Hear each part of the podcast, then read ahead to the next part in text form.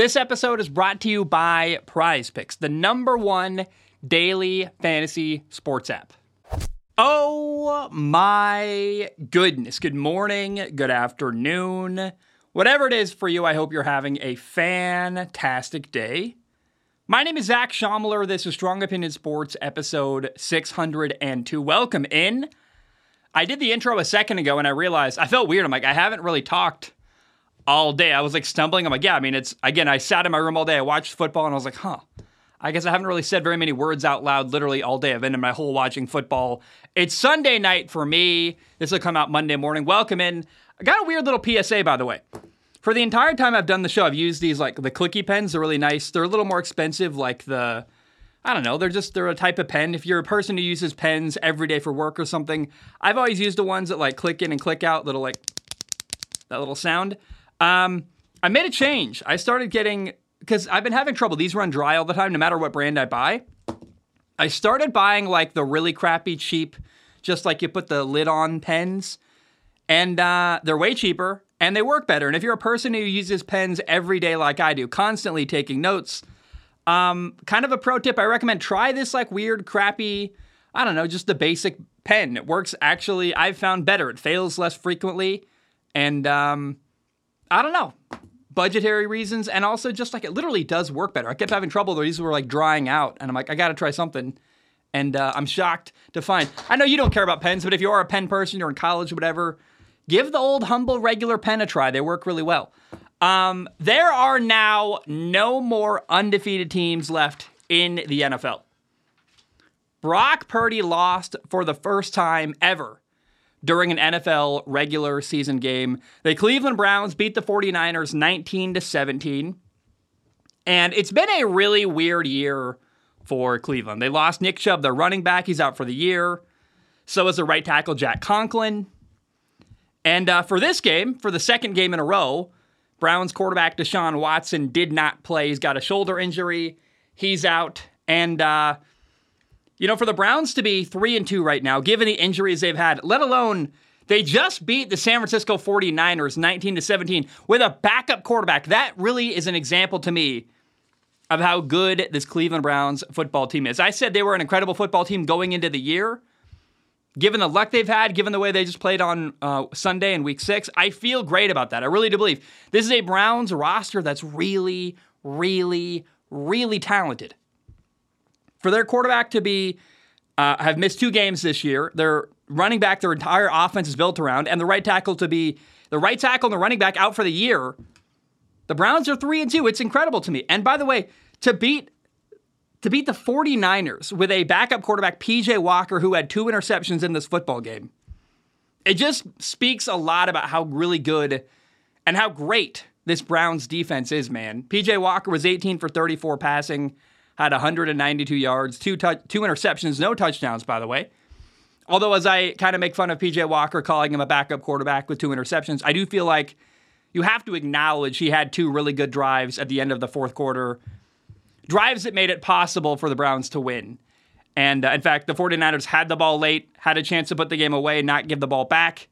They couldn't do it. So I actually would argue PJ Walker made more plays at the end than Brock Purdy. But the story to me here is that the Browns defense is the number one defense in all of football. The, like the numbers and stats back that up. They're incredible. And um, the 49ers had the ball seven times in the second half. Here's what happened when the 49ers had the ball the 49ers had an interception.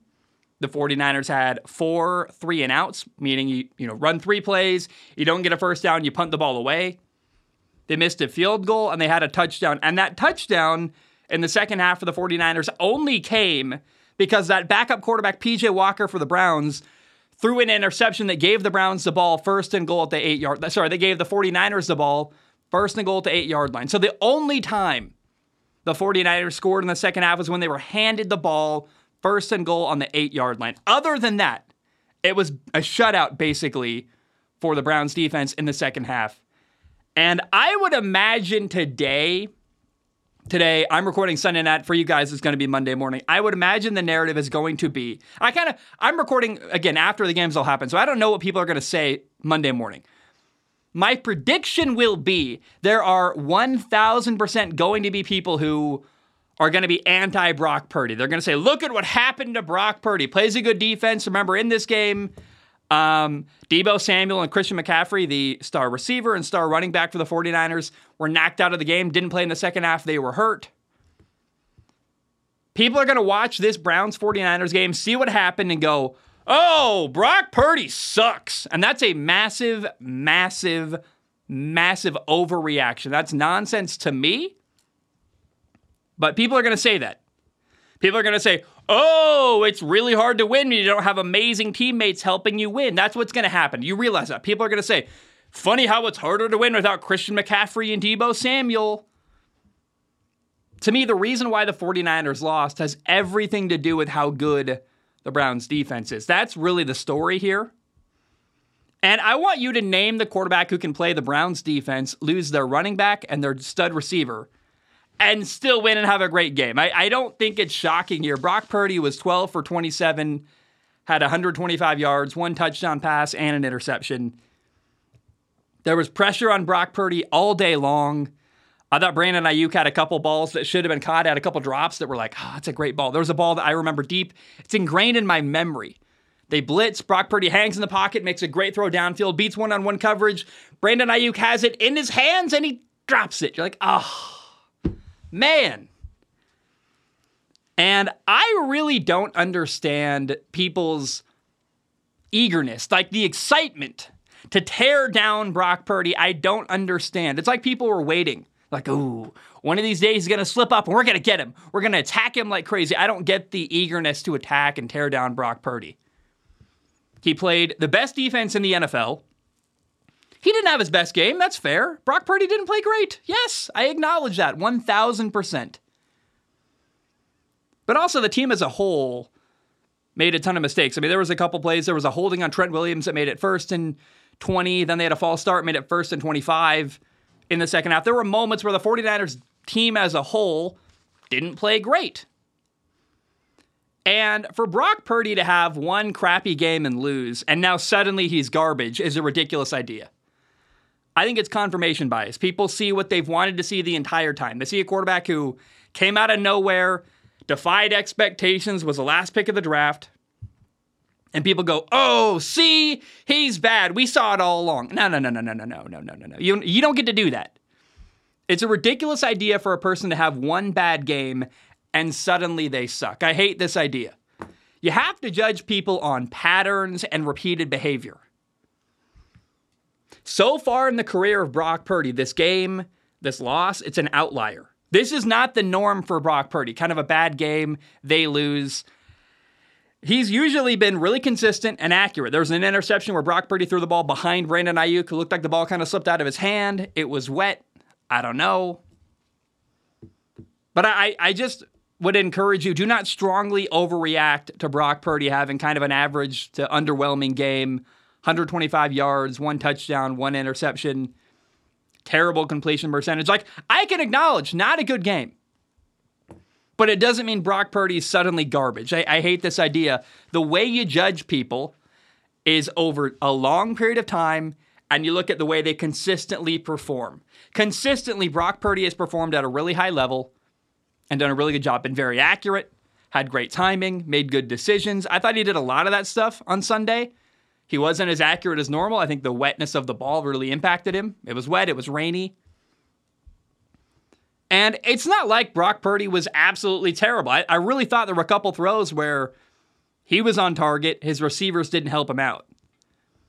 But the Browns played great coverage. They got a lot of pressure on Brock Purdy. Brandon Aiyuk had a couple drops. And still, by the way, with nine seconds left in the game, the 49ers lined up for the game winning field goal. Jake Moody missed the game winning 41 yard field goal. If he makes that kick, the narrative on Monday morning would instead be instead of people trashing Brock Purdy, they'd go, wow, he had a game winning field goal drive. He put it together. He had a kind of a rough start, but he made it work in the end. That really would be the narrative today. It's funny how one little outcome can change the entire perception of how a player is viewed. It's crazy to me. And so, Brock Purdy, not his best game. He has his first loss in the NFL. It was bound to happen. What I don't understand, once again, I don't understand the people who appeared to have been waiting, like, oh, one day little Brock Purdy's gonna slip up, and you know what we're gonna do? We're gonna jump on him and attack him and call him terrible. I'm like, guys, have you not watched him the entire time he's been in the NFL? Everyone is allowed to have a bad game. You can't just attack a guy the first time you see what you thought was going to happen when he came into the NFL. Remember the first time Brock Purdy walked onto the field? Jimmy Garoppolo gets hurt. Trey Lance gets hurt. In comes, I, I guess, Brock Purdy. Who's this kid out of Iowa State? People thought he was going to suck, and he didn't. He played really well. They've been waiting, I guess, the entire time he's been in the league for this moment where he has a bad game. So I just, I, I don't understand it.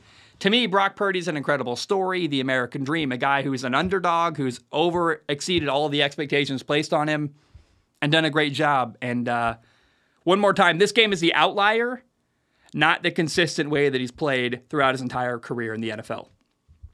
49ers are 5 and 1. Great win for Cleveland. You love to see it.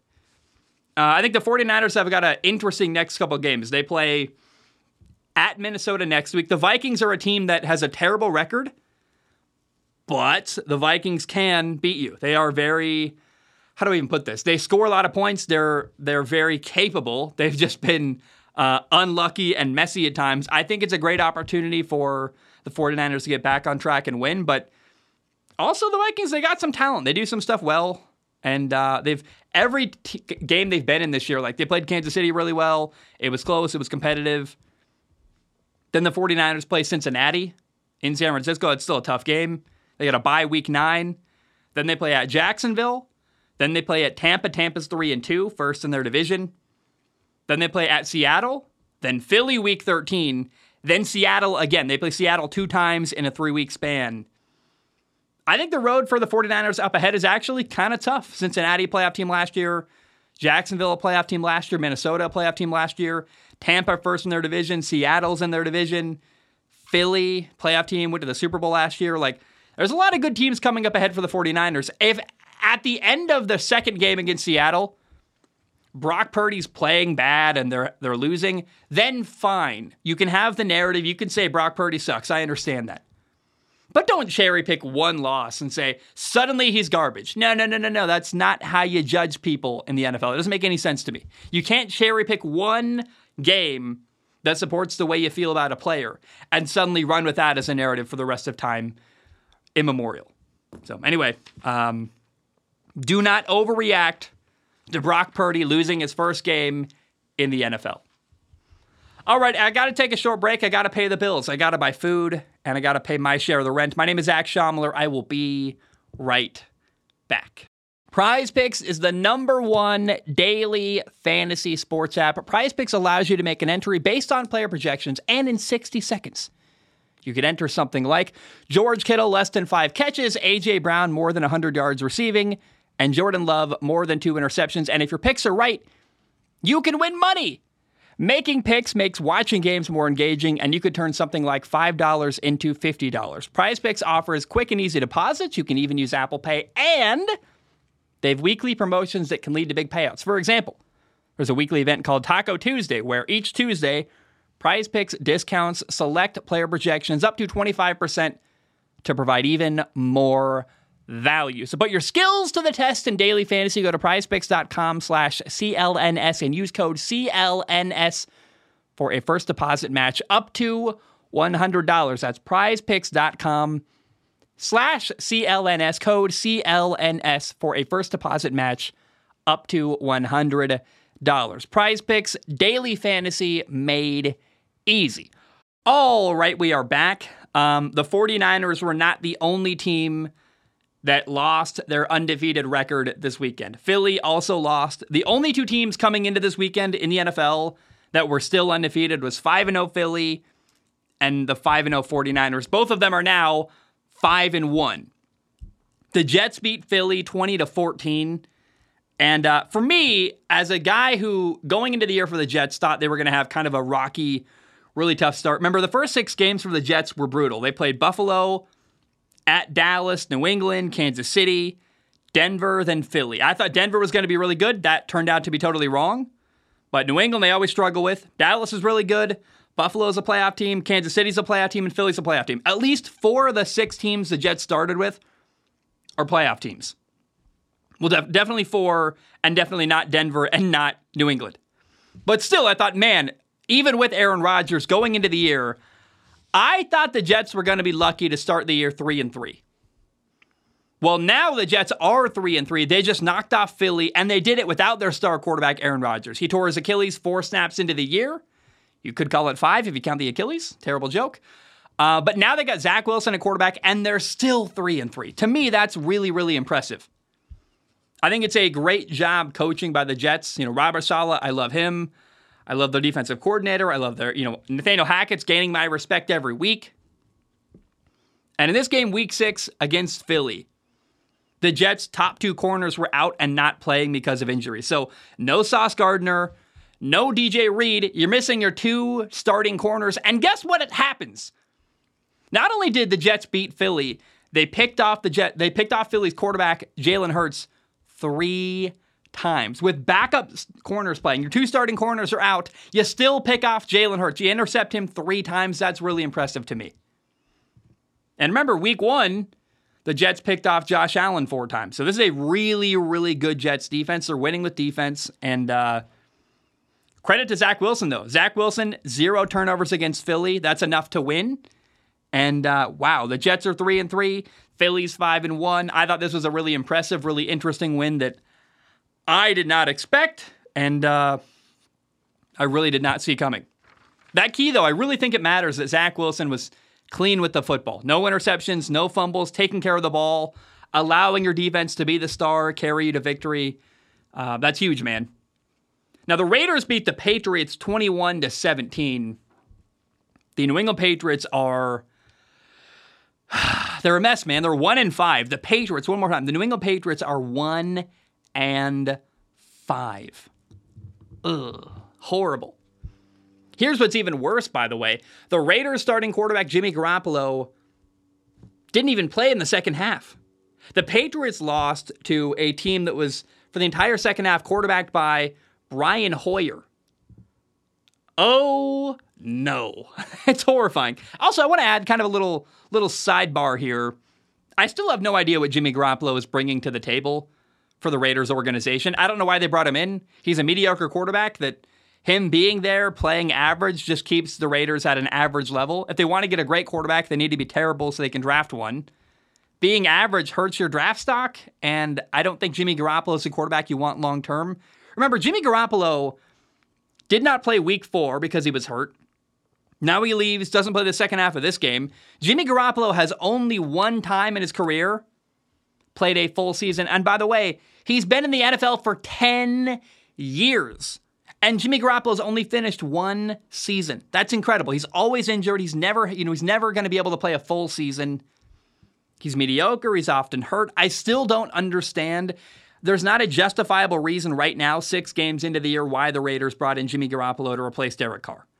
If you were going to bring in a quarterback worse than Derek Carr, who's still not cheap, not as expensive as Derek Carr was going to be, but it, you're not paying Jimmy Garoppolo nothing.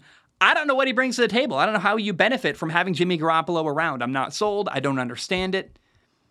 He's mediocre. He's often hurt. And uh, I honestly think the Raiders, I, I guess they did it to save their jobs. They realized, hey, we can't be terrible. GM, coach, if we're terrible, we're going to get fired.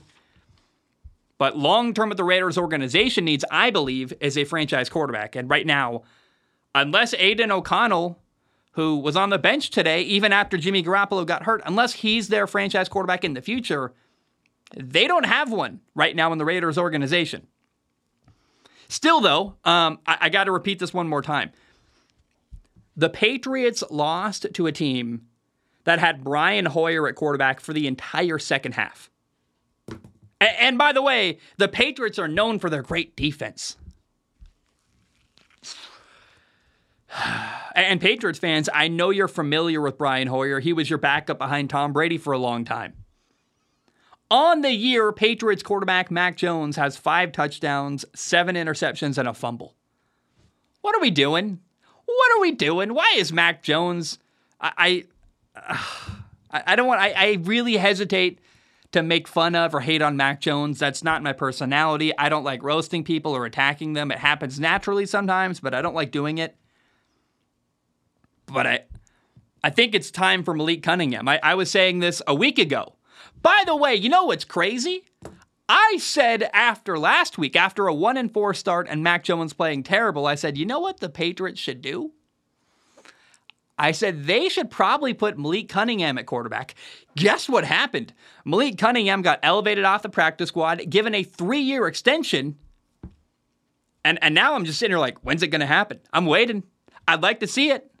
Uh, they gave him an extension. They got him off the practice squad. He's there. He's available. When are we going to put Malik Cunningham in at quarterback? It'll be fun. If you're you're losing anyway. The Patriots are horrible. They're one in five. I would watch. I'm not going to watch Mac Jones straight up. I don't. I don't want to watch that. That's awful. I watch him get sacked for a safety at the end of the game. It's like he's not mobile. He's got an average arm. He's making bad decisions. I don't know what is the draw with Mac Jones. At least Malik Cunningham He's unknown. He's athletic. There's an excitement factor there. If we're going to lose games anyway, you might as well have an exciting, interesting quarterback at minimum. But I think Malik Cunningham, there's something there. They were talking about him. There's a reason they gave him a long term extension. Bill Belichick, I am begging you, please, please, for the love of God, put Malik Cunningham in at quarterback. That's what I want to watch. Your year is over. And, and guess what? It's win win.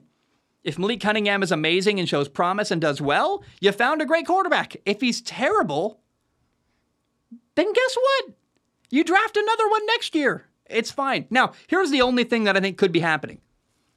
Maybe, so they gave him a, something that I didn't expect. They gave Malik Cunningham a three year contract extension. They clearly like what he's doing, and they were praising him a lot, saying, you know, Malik Cunningham's doing really good stuff. Maybe they do think he's their long term plan, but they don't want to ruin him. They're like, let's just wait till this kid is ready. And maybe week 13, 14, 15, later in the year, once Malik Cunningham has more reps and more time in the system, then maybe they do make him their starting quarterback. Maybe they're just waiting because they don't want to put him out too early. That's this is a hilarious thing to have a conversation about because it, it really shouldn't be a conversation. The Patriots should not be one and five in this bad. But I, I can only hope, I mean, it's wishful thinking, but I can only hope and pray that maybe Malik Cunningham is the savior of the Patriots. That's how bad things are, by the way. An undrafted free agent quarterback is who I'm hoping could become the savior of the Patriots' horrifying season. it's so bad. Uh, Bill Belichick, by the way, is now 16 and 17 against former Patriots assistant coaches. So coaches have left him to be head coaches elsewhere, and they beat him more often than not. And uh, Bill Belichick right now is 0 3 all time against Josh McDaniels. A very weird, very surprising stat. It's like, huh. And now, by the way, mind you, one of those was last year where Jakobi Meyers tries to throw a lateral backwards, gets caught by the Raiders, ran for a touchdown. So one of them was kind of a fluke, but um, regardless, the Patriots are one and five. They just lost to Brian Hoyer, and uh, I find it shameful. I find it like really embarrassing and horrifying. Your quarterback isn't playing well. You're losing to bad football teams. I uh, more and more I have deep, deep-seated respect for Bill Belichick, who's an incredible head coach and done incredible things in the past. But they were in the past. And what's happening right now, what we're seeing on the field right now in New England is god awful.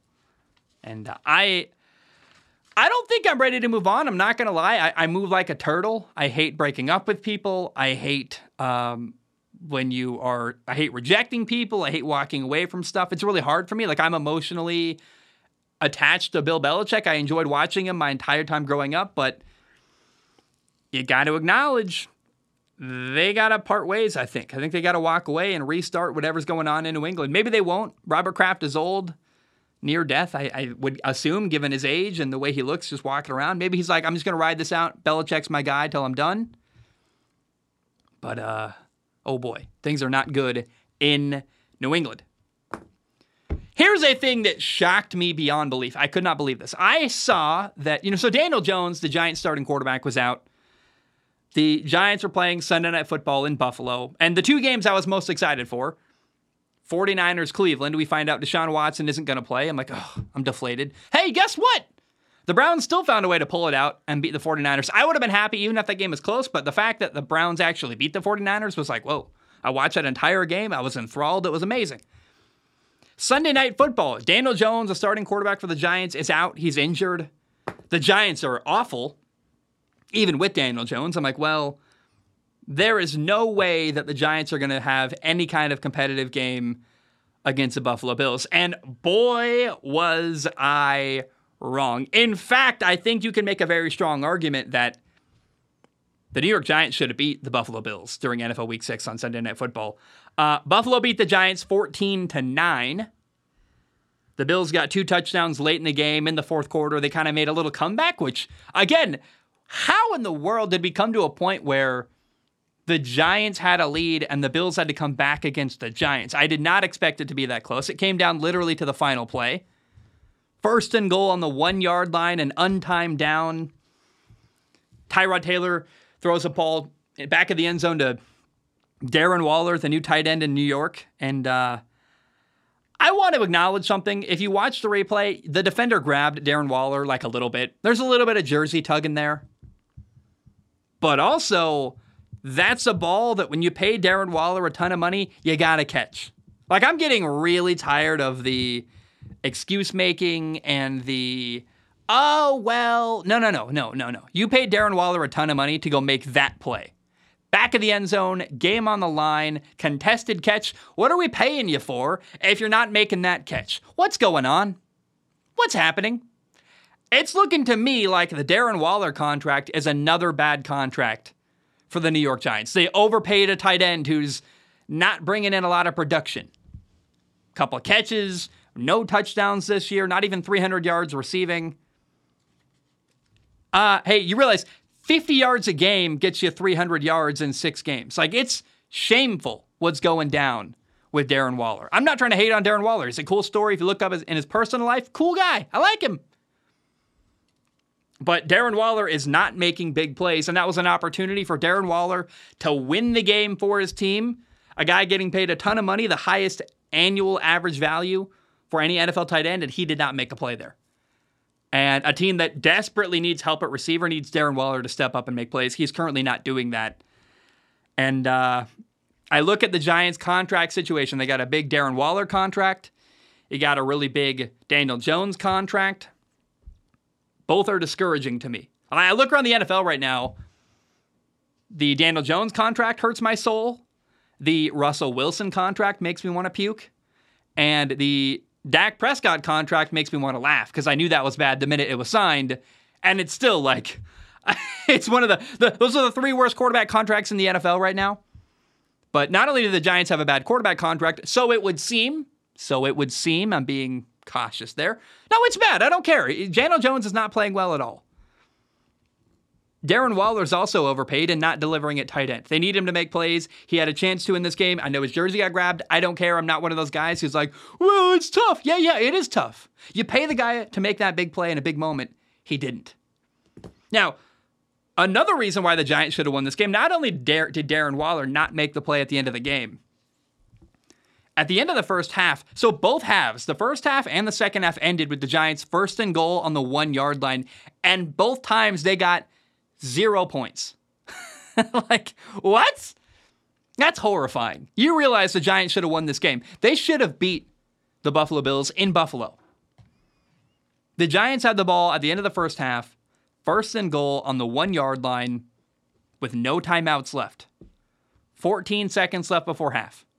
Hey, throw the ball to the end zone. If you don't get it, you kick a field goal. The only thing you can't do is get tackled in bounds because you don't have time to line up again and spike the ball to stop the clock. Guess what happens? Tyrod Taylor, the backup quarterback for the Giants. Now, a little bit of backstory on Tyrod Taylor. Tyrod Taylor was once the Buffalo Bills starting quarterback. He got replaced by Josh Allen. In fact, the quarterback who took the Bills to the playoffs before Josh Allen was Tyrod Taylor. He lost his job. You would think Tyrod Taylor playing his old team in their old city, he's like, I want to show them that, you know, I can do something too. I got replaced by Josh Allen. I'm never going to live that down. He's always going to be better than me, but at least I could beat my old team. What does that guy, Tyrod Taylor, do? First and goal, 14 seconds left, no timeouts. he he audibles to a running play. They run up the middle, they get stopped for no gain. I think they actually lost a yard. And they didn't have time to line up and snap and spike the ball and kick a field goal. So Tyrod Taylor, maybe he still plays for the Bills secretly and we don't know. He ran up the clock on his own team. They didn't get a field goal off. So they were first and goal on the one yard line with 14 seconds left before halftime. Got zero points. Then in the second half, because they got zero points on their first opportunity, the game ended first and goal, one yard line, one untimed down. But they were down five. They couldn't kick a field goal. They needed a touchdown to win. And uh, it's like, man, it, you know, you had to, to have the ball on the one yard line two times and not score either time. And you lose by five? You could have just kicked two chip shot field goals and won.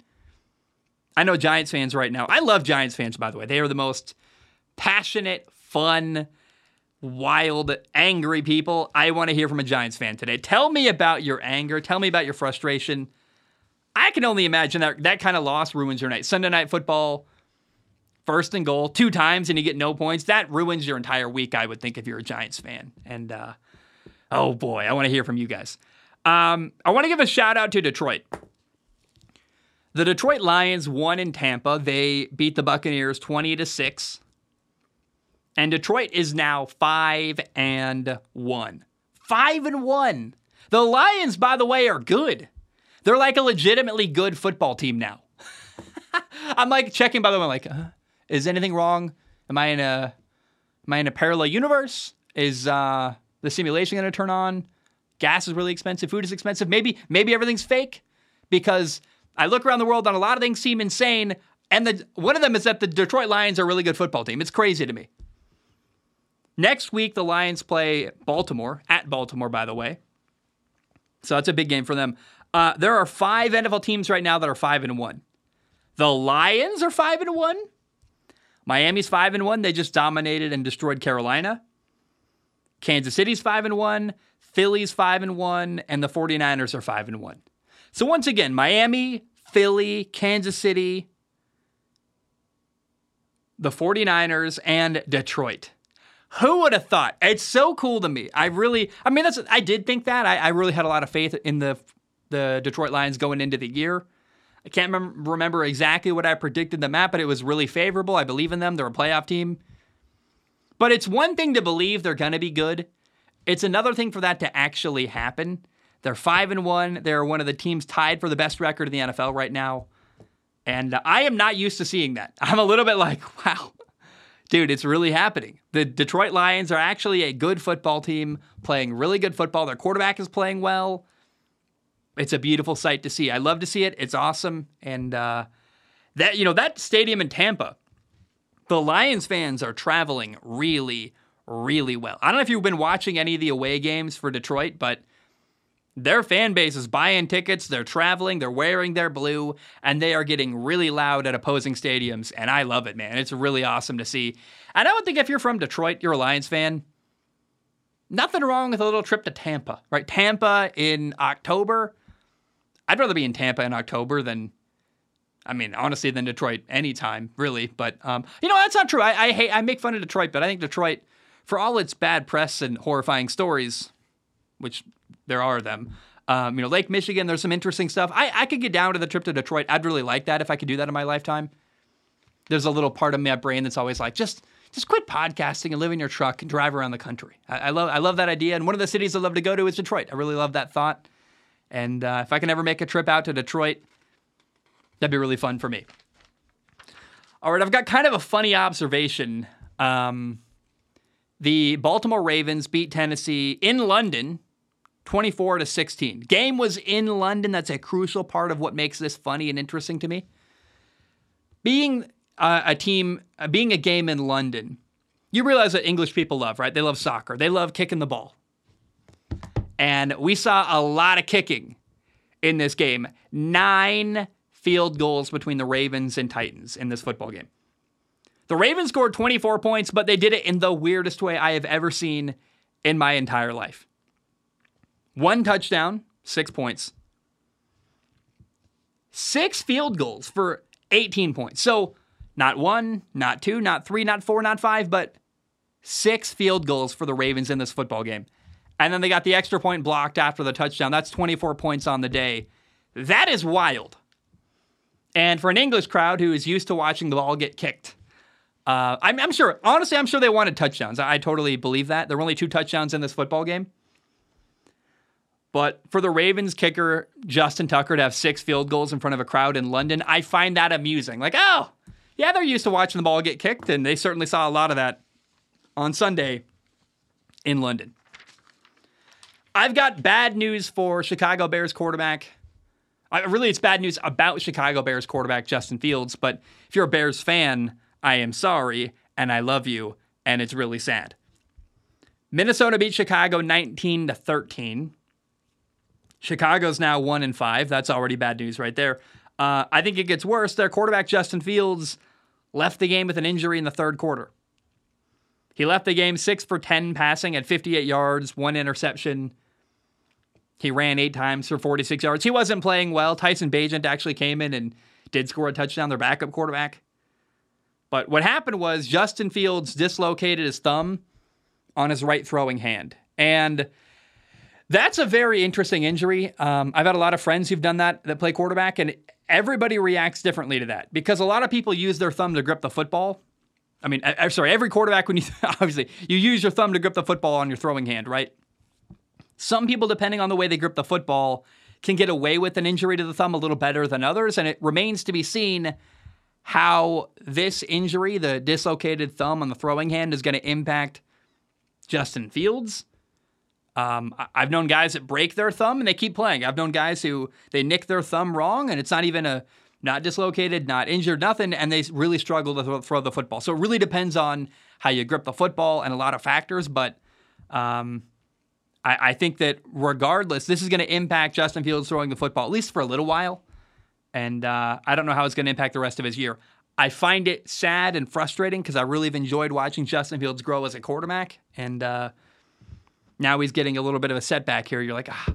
And not only is it a setback, it might impact the way we evaluate him. That's the hardest part. Is like next week he misses a throw wide, and you're like, was that a bad throw?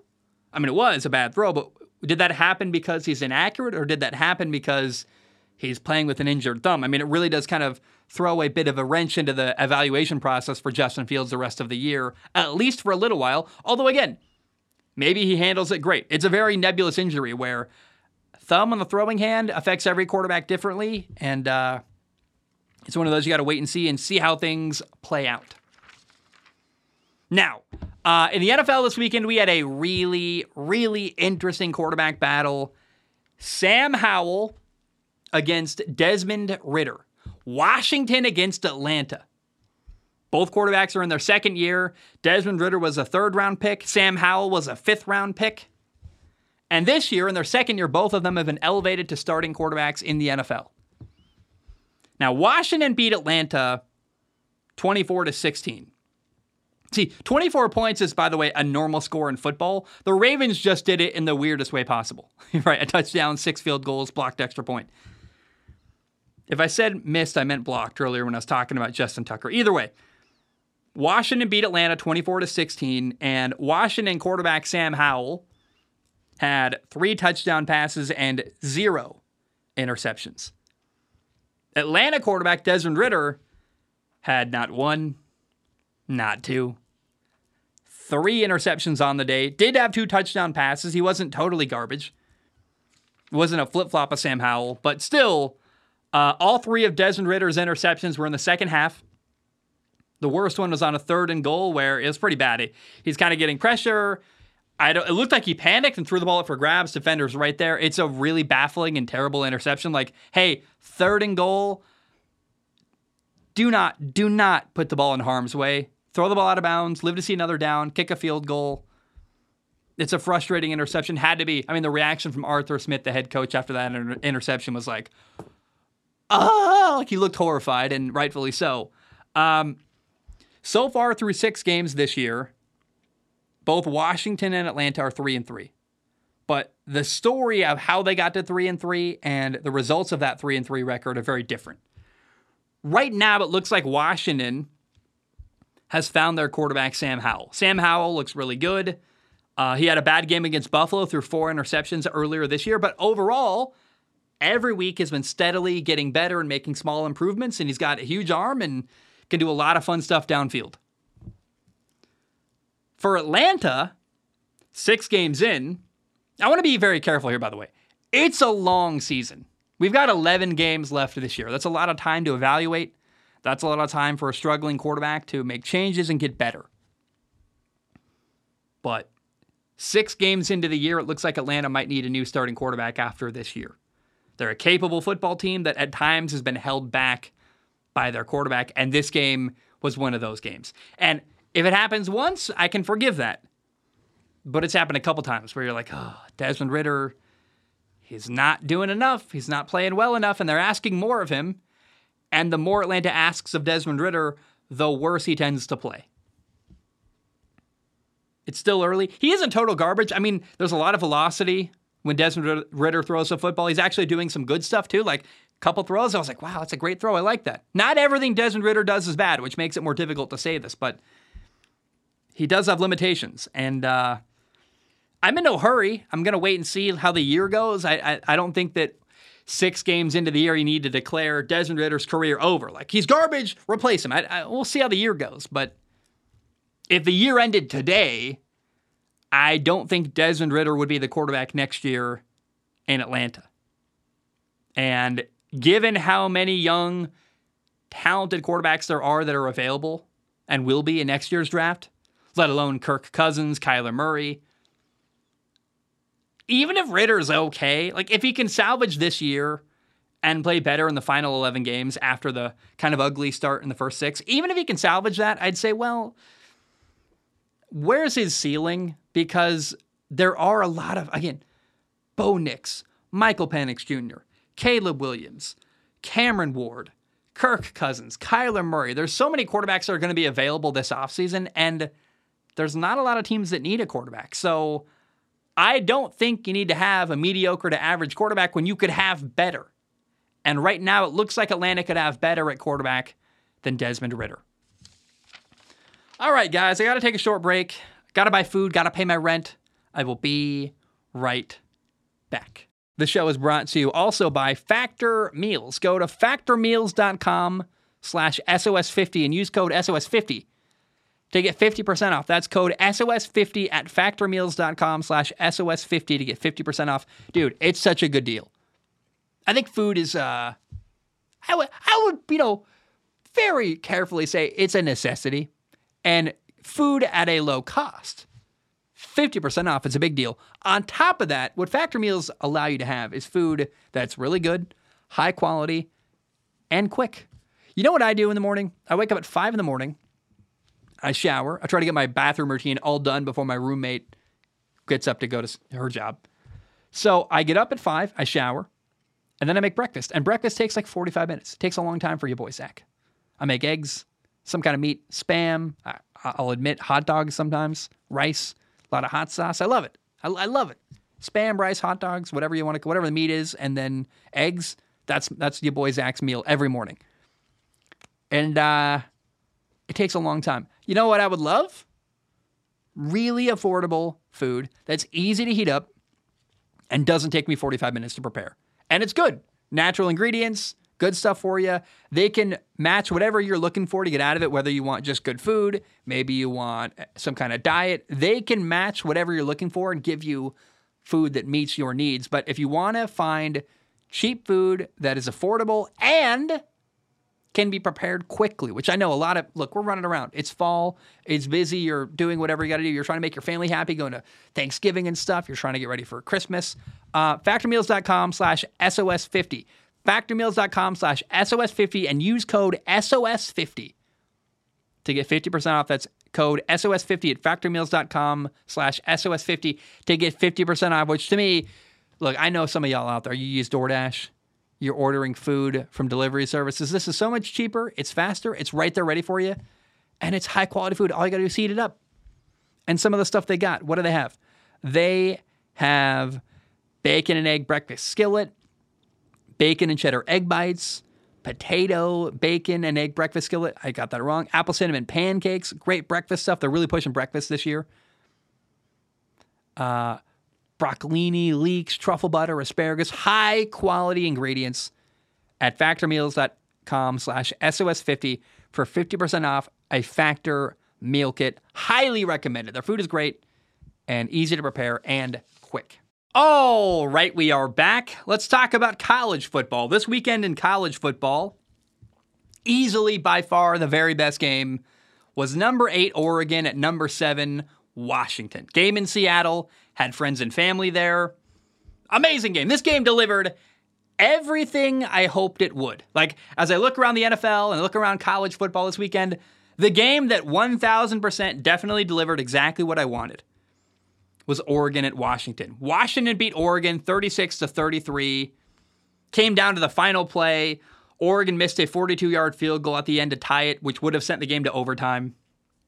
Had two great college quarterbacks, Bo Nix and Michael Penix Jr. This great Oregon defense, this really incredible Washington offense. I thought the Washington offense won that matchup. Washington was doing really cool stuff with play design and alignment to put Washington, to put Oregon's defense in conflict and getting guys open. Michael Penix Jr., the Washington quarterback, was incredible, had four touchdown passes. And I got to say, on a personal note, I was really, really happy for Washington quarterback Michael Penix Jr. because he transferred out of Indiana going into last year. This is his second year at Washington. And on the same day that Michael Penix Jr. beat Oregon, the number eight team in the country, his former program, Indiana, lost to Michigan 52 to 7. Think about where Michael Penix Jr.'s decision making as a quarterback and as an athlete and where he went to school, how that has impacted his life. Right now, people view him as a first round pick in the NFL draft. If he'd stayed at Indiana, he would not be.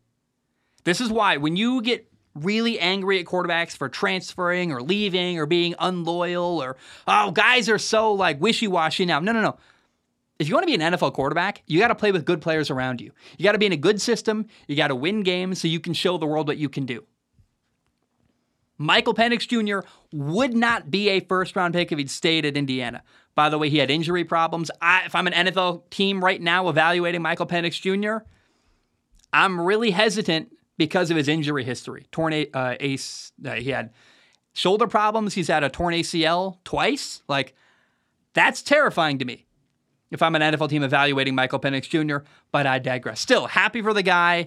Had a huge win on the same day as former program had an awful loss, really showing the the difference in where they are as programs between between Indiana and Washington. Now, one thing really really stands out after this football game. Oregon went for it two times on fourth down inside the 10 yard line, and they lost by three. It actually reminds me a little bit of this Sunday night game for the Giants where they had the ball on the goal line twice and got zero points out of it. All Oregon had to do was kick a field goal twice. And instead they went for it. Before halftime they were down 18 to 22. This was the worst one, the most frustrating one for me. Fourth and goal, 3-yard line. You're going to have one play left to end the first half. A field goal would have made it 21 to 22, and I was yelling, screaming at my TV, kick the field goal. It's a one point game. It's basically tied. Take the field goal. What are you doing? They go for it, they don't get it. So it stays 22 to 18 at halftime. Then in the third quarter, it's fourth and three on the eight yard line for Oregon. Oregon was now down 11 points. They're feeling more desperate. They go for it again on fourth down on the eight yard line. They don't get it. So, two times Oregon had the ball inside the 10 yard line and got no points out of it because they wouldn't settle for a field goal. I appreciate the aggressiveness. I understand wanting to win, wanting to go for it, all that stuff. But in a game where you lose by three, eh, I still go, that's a problem. That can't happen. Now, Oregon was 0 for 3 on fourth down conversions. They went for it on fourth down three times, didn't get it any of those times. And the only time I saw Oregon go for it and really strongly agreed was the final time. A lot of people actually, I've seen people criticize Dan Lanning, the Oregon head coach, for going for it here. I'm like, actually, This was the only fourth down attempt that I thought made sense. They had the ball with a 33 to 29 lead, so they're up four with two minutes and 11 seconds off ball on the 47 yard line. So ball at midfield. And Oregon's offense went for it. And I thought that was a great move because you have the ball, it's fourth down, You got a four point lead. If you get that first down, the game is over. You control your own destiny. What you don't want to do is give the ball back to a really incredible offense with Michael Penix Jr. in Washington. Well, they went for it on fourth down. They didn't get it. And Washington, in fact, in two plays, drove down the field and scored a touchdown, which actually I think further proves my point that they were right to go for it because it shows that Washington was going to score a touchdown. If they got, if you punt the ball away, Washington just would drive even farther, run more time off the clock, and win more easily. So I thought that proved my point. I thought Oregon did absolutely the right thing going for it on fourth down at the end. All game long, their defense was not able to stop Michael Penix Jr. And kind of a rule of thumb, it's not a perfect rule of thumb, but regularly this does happen. When you see a great offense play a great defense, usually the great offense wins in football because the rules are set up to help an offense do well. But to me, it felt like Washington scoring was inevitable. And the only way to stop them was to go for it on fourth down, get that first down, and literally just not give the ball back to them. So uh, I think Dan Lanning should get flack for the first two fourth down attempts where, hey, buddy, kick the field goal. But the last one made sense to me. I was like, yeah, that that's a fair one where you go for it, you're up for. If you get that first down, you can run up the clock, the game is over. So I thought that um, the one he's probably getting flack for is the one that is kind of silly. Like he he knows it. He's a defensive head coach. He was a defensive coordinator at Georgia. He knows my defense all day has not been able to stop Michael Penix Jr. in Washington. We do not want to give the ball back to them. And uh, they tried not to. They failed, but I don't know, man. This game was really, really fun. Washington, Oregon. Um, Washington's won two years in a row, by the way. I, I, don't think any farther than that. I don't. I only know the last two years of this history of the rivalry. But as Washington and Oregon go to the Big Ten together, they bring along with them a fun a growing rivalry. And I, I am all here for it. It's really fun. It's really been entertaining. And uh, my goodness, Oregon Washington was an incredible football game. Now, um, how about number 10 ranked USC on the road at number 21 Notre Dame? Game at Notre Dame. Notre Dame beat USC 48 to 20. And uh, Notre Dame's defense was awesome. A lot of credit to them. They got a lot of pressure on Caleb Williams, the USC quarterback. Played a lot of great coverage. And uh, USC quarterback Caleb Williams threw not one, not two, three interceptions in the first half. All three of them led to Notre Dame touchdowns. Uh, and Notre Dame led 24 to 3 at halftime. So do the math. Caleb Williams basically created a situation where Notre Dame could score three touchdowns. Uh, two of them, like one interception gave Notre Dame the ball on the 12 yard line. Another one handed Notre Dame the ball first and goal at the two yard line.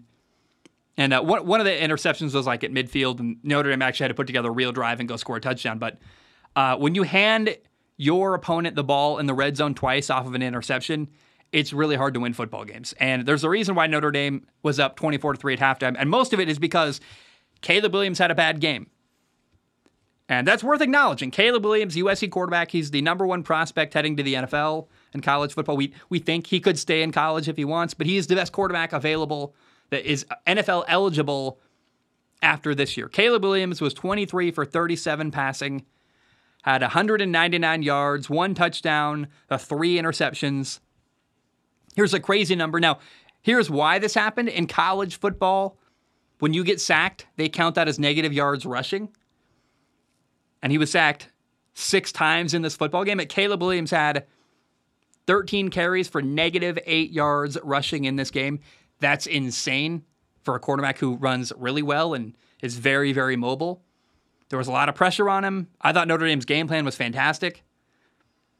But I, I, here's what I want really to, the focus to be on. Do not overreact to Caleb Williams having three interceptions and having a bad game.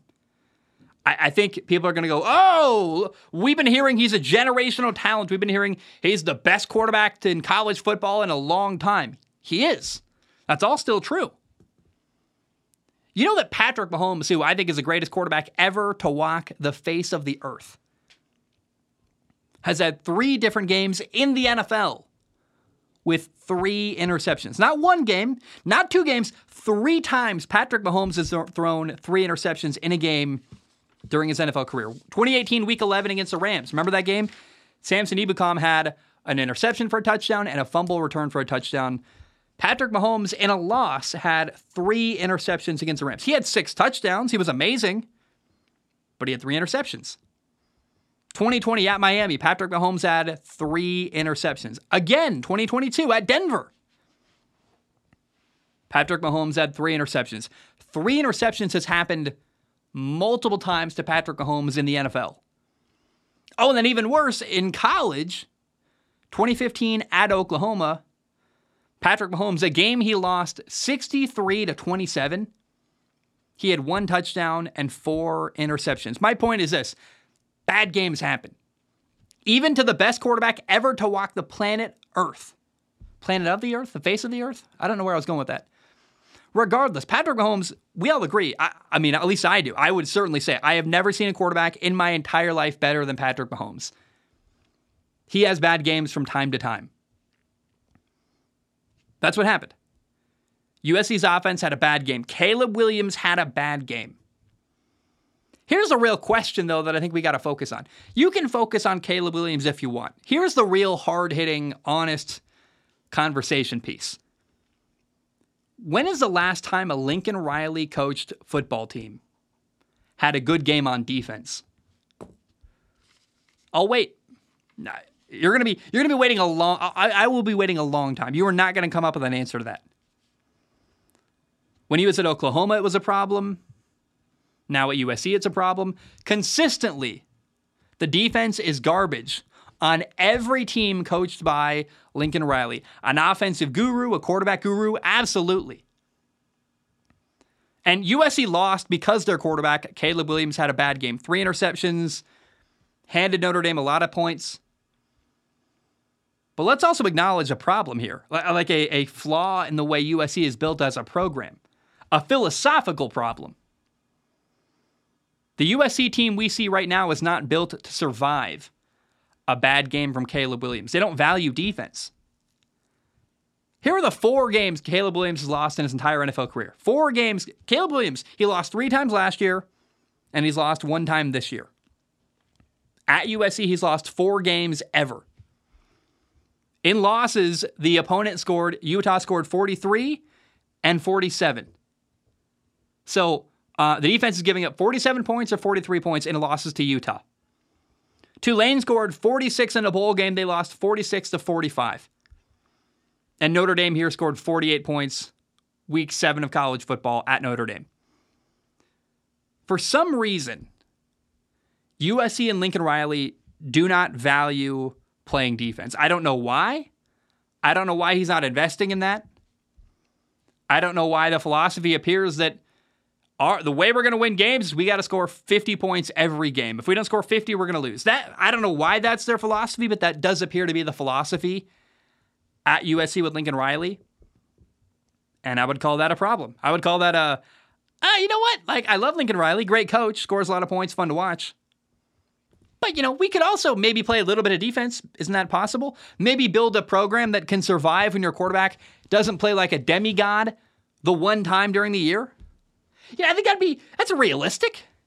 To expect your quarterback to be literally like the best quarterback we've ever seen play college football every single week.